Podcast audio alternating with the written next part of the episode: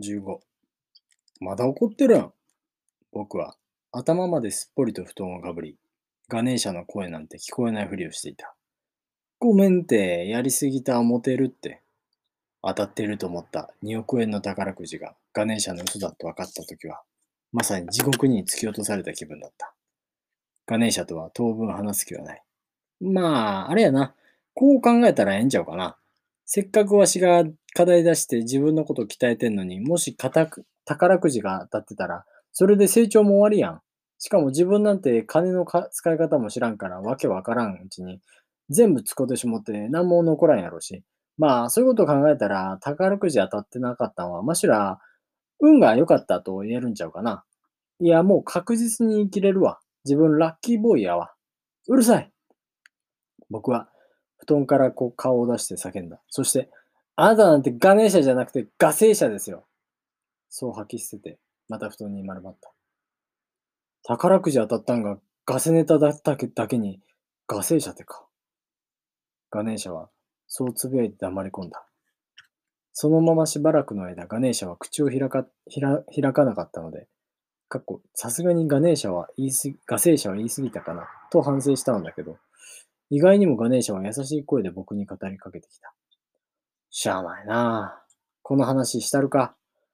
これあんま人間に話したらあかんことになってんやけど、かっこ、やけにもったいぶるなそんなことを考えながらも、布団の中でガネガネーシャの話に聞き耳を立てた。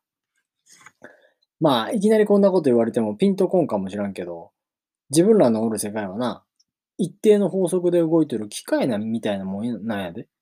水が高いところから低いところに流れるように、太陽が東から昇って西に沈むように、秩序正しく動いてる。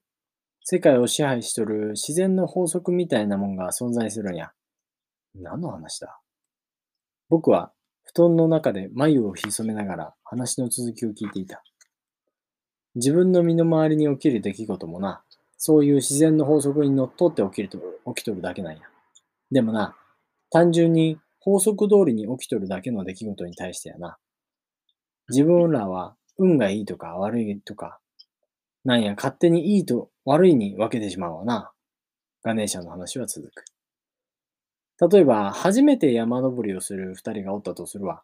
その二人がいざ山登りをしようとすると、たまたま雨が降ってきた。二人は雨具を持ってこ来てへんかった。一人はこう思った。天気予報では晴れだって言ってたのに、今日に限って雨が降るなんて俺は運が悪いな。もう一人はこう思った。そうか。山の天気は変わりやすいから、今日みたいに雨が降ることもあるんだな。今度からは雨具を準備しておこう。えが今わしがしてる話はいつ何が起きるかわからないから、ちゃんと準備しておきましょう。なんてレベルの話をしてるんやないで。もっともっと深い話や。雨が降ったことに対して、雨、運が悪いって思ったやつは、世界を支配しとる法則と自分が考えている世界とのズレをそのままほったらかしにしたことになるんやね。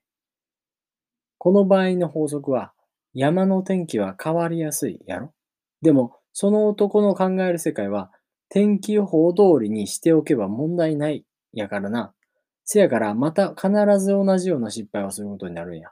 逆に今度からは準備しておこうと考えたもう一片方のやつは世界を支配する法則を学んで自分の考え方をその法則に合わせたんや。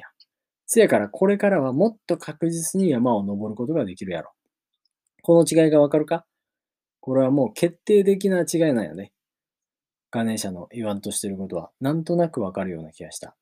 こうちゃんがな、松下のこうちゃんがこんな言葉を残してる。すべての責任は自分にある。他人が起こす出来事、身の回りで起きる出来事は全部自然の法則通りに発生してる。やとしたら、自分が望む結果を出すには、自分を変えるしかあらへん。せやから、すべての責任は自分にあるんなんや。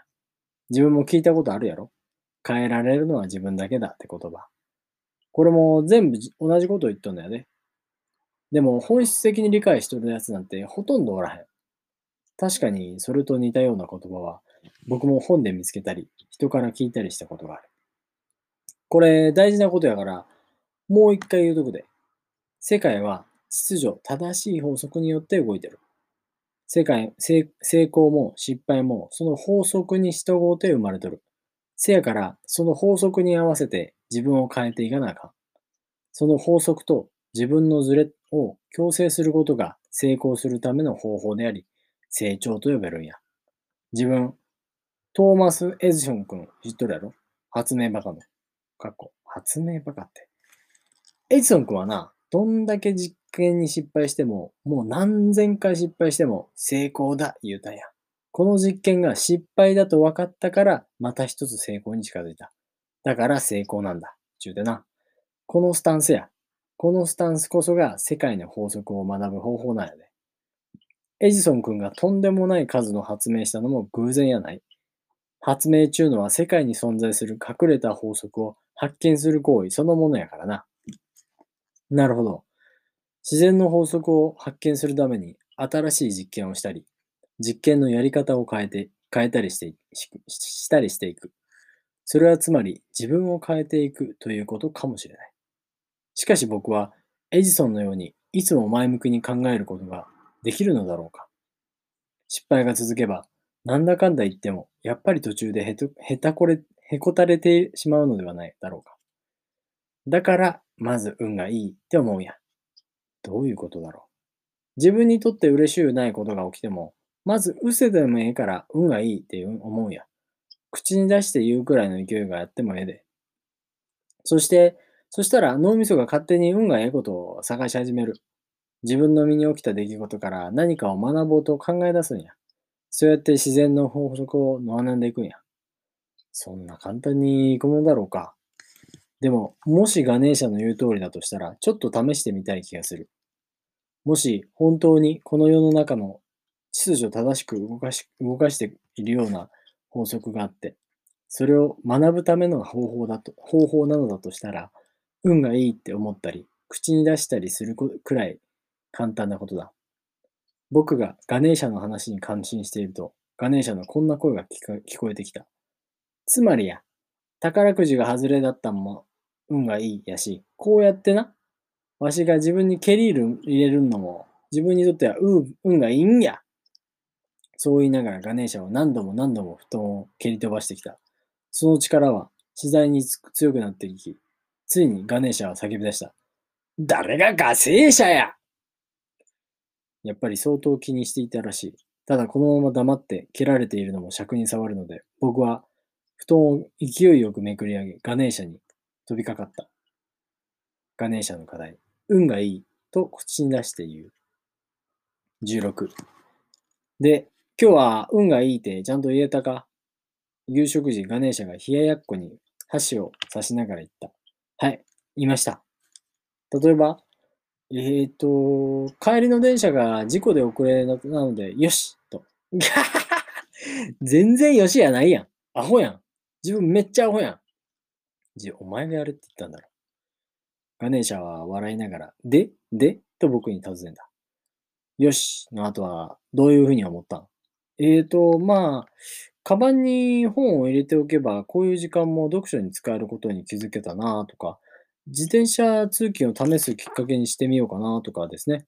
ただ、やってみたらいつもよりはイライラせずに過ごせたように思います。ええやん、自分。やっと分かってきたやん。でも調子乗ったらあかんで。これを毎日ずっと続けてこそ、エジソン君みたいな強さが身についていくんやからな。そう言ってうなずくガネーシャの顔は、青あざと絆創膏だらけだった。昨日の夜は、下の階の住人に文句を言われるまでガネーシャと格闘していたのだった。あくる日、仕事を終え家に帰るとガネーシャはいなかった。夜11時頃になって玄関で物音がした。やっとガネーシャが帰ってきたようだ。もう、出っ放しやったわ。現れた、現れたガネーシャが両手に抱えていたのはパチンコの景品だった。そして、どうや？と言いながら、ガネーシャはお札を自慢げに広げた。10万円以上はある。ただでさえ、外をぶらつかれてるだけでもこっちはヒヤヒヤするのに、よりよによりによってパチンコって。明日も朝一やから、朝一からモーニング狙いやな。よっしゃ。これ明日の軍資金にしよう。ガネーシャがそう言うが、早いか、僕はお金を取り上げた。何すんねんこれは僕のですよね。なんでやねん。この前にゲーム機買ったお金返してもらいます。何言うてんねん。わしが汗水垂らして稼いだお金やないかい。何言ってんですかたまたま買っただけでしょ。アホか。自分はパチンコの厳しさ何も分かってへんやろ。何を言ってるのか全くわからない。僕はガネーシャから奪ったお金を淡々と財布に入れ始めた。返せやガネーシャが掴みかかってきた。しかし僕は財布にお金をしまうとガネーシャを押した押し返した。両親の呵責は全くなかった。どうしても返せへん気な。返しません。なんでやねん。だいたいパチンコの元でだって怪しいものだ。また僕の引き出しから勝手にお金を持っていったのかもしれない。お金を奪い返されないように財布をポケットに入れたまま寝床に入ろうとすると、ガネーシャは今まで聞いたことないような甘い声で僕に話しかけてきた。じゃあ、こうせえへん？今から自分にめっちゃいいことを教えたるから、そのお金返してくれへん？いいことって何ですか？お金持ちになる方法。結構です。どうせいつものやつでしょ？トイレ掃除しろとか。ちゃうねん。今回は全然ちゃうねん。もっとこう、即効性があるもんやねん。即効性ですか？お金持ちになるための裏技みたいなもんやな。裏技？この技のことをよー知ってた有名人は、例えば、シェイクスピア君とかやな。本当ですか？マジやね。では教えてください。じゃあ金返せや。聞いてからです。アホか。わしが教えた後に、なんだ、そんなことだったら知ってましたわ。言われたらしまいやがな。知りたいなさ先に返してもらうな。取引が成立せえへんやろが。果たして、ガネーシャにお金を返していいものか迷ったが、シェイクスピアが使っていたという方法は知っておきたい気がした。ためらいながらも僕はガネーシャにお金を渡した。さあ、教えてください。ガネーシャは受け取ったお札を数えると言った。よし、教えたで。は？これや。これがお金持ちになる方法や。ガネーシャは手に持ったお札を得意げに振りながら言った。こうしてわしは話だけで10万円を手に入れたわけや。原価0円や。詐欺じゃねえか。僕はガネーシャの持つお金に向かって両手を伸ばした。しかしガネーシャはその動きを予想していたのか、さっと後ろに飛び抜くとそのまま宙に浮かび、天井の正面に身を隠しながら僕を見ていった。お前はほんまにアホやな。な、なんだと？わしは今、めっちゃ深いこと自分に教えたったんやで。あまりの腹立たしさになかなか平静を取り戻すことはできなかったが、ガネーシャの言葉にも少し引っかかるところがあったので、とりあえずは言い分を聞いてみることにした。僕が暴れないことを何度も確認すると、ガネーシャはゆっくりと降りてきて、僕の頭の上にちょこんと座った。あのー、そこじゃないとダメなんですか？せや、いつ自分が殴りかかってくるかわかんからな。前科もあるし。僕の頭の上でガネーシャは話し始めた。今、自分はわしと交換したんや。交換ですか？そや。今、お金持ちになる方法を知れるっちゅう期待感とお金を交換したんや。それはそうですけど、でも、そうやってお金を取って期待に応えなかったら詐欺でしょ。せやな。この何もせんかったら、お金増やしますから、預けてください言うて、とんずらする投資会社みたいなもんやな。そうならないようにお願いしたいところです。わしは誰や思てんねん。そしてガネーシャは咳払いを一つして話し始めた。絵がわしが言いたいのはな、お金と交換できるもんは自分が普段思ってるもんだけやないってことなんや。それはどういうことですか？例えば世の中にはな、使い切れんくらいのお金を持ってる人もおんねんで。そういう人らの持ってるお金と何かを交換できへんかそんな方法を想像できません。なんでやねん。いくらでもやり方ありがな。例えば、僕はこういうことやりたいんですって。熱い夢語れたりすんのかんって一つの方法やがな。それがうまいことハマって、ああ、わしの若い頃を思い出すな思ってもらったら、お金出してもらえるかもわからんで。まあ、業界じゃ、リメンバーミーって呼ばれてる技やな。勝手に技を作らないでください。まあ、お金を出してもろても、恩返しできへんかったら、その関係は終わってしまうし、単純にお金目当ての下心なんてすぐにバレてまうけどな。でもな、そもそも自分らみたいなお金のない奴がお金持ちと関係築こう思ったら、お金持ちが喜ぶ何かを見つけていかなあかん。それは楽やないで。ちゅうか、めちゃめちゃ大変やで。でもな、下から這い上がっていくやつは、そのことを考え尽くしとる。そういうもんなんですか？せや、シェイクスピア君はな、げげ劇作家の。舞台作るんはめっちゃお金がかかるんやけど、でもあの子がこうこういうのやりたいって言うたら、みんなお金を出してくれるんや。まあそれは A 脚本書けるとか、A もん作れるとか、そういうのもあんねんけど、実はな、あの子めちゃめちゃ口うまかったんや。お金持ち。みんなあの子のことかわいいかわい言うんだよや。で、舞台失敗しても、次も助けたるから頑張りや。ってまたお金出してもらったりしてんねん。ええか確かに人を感動させられるもん作れたら一流や。でも、超一流の芸術家はめちゃめちゃ営業力あんねん。世渡り上手やねん。そしてガネーシャは言った。よっしゃ次の課題はタダでもらう。これやってみや。どんな小さいことでも、安いもんでも、とりあえず何でもいいから、タダでもらってみ。それ意識してたら自分のコミュニケーション変わってくるで。言い方とか仕草一つとっても人気使うようになるで。はい。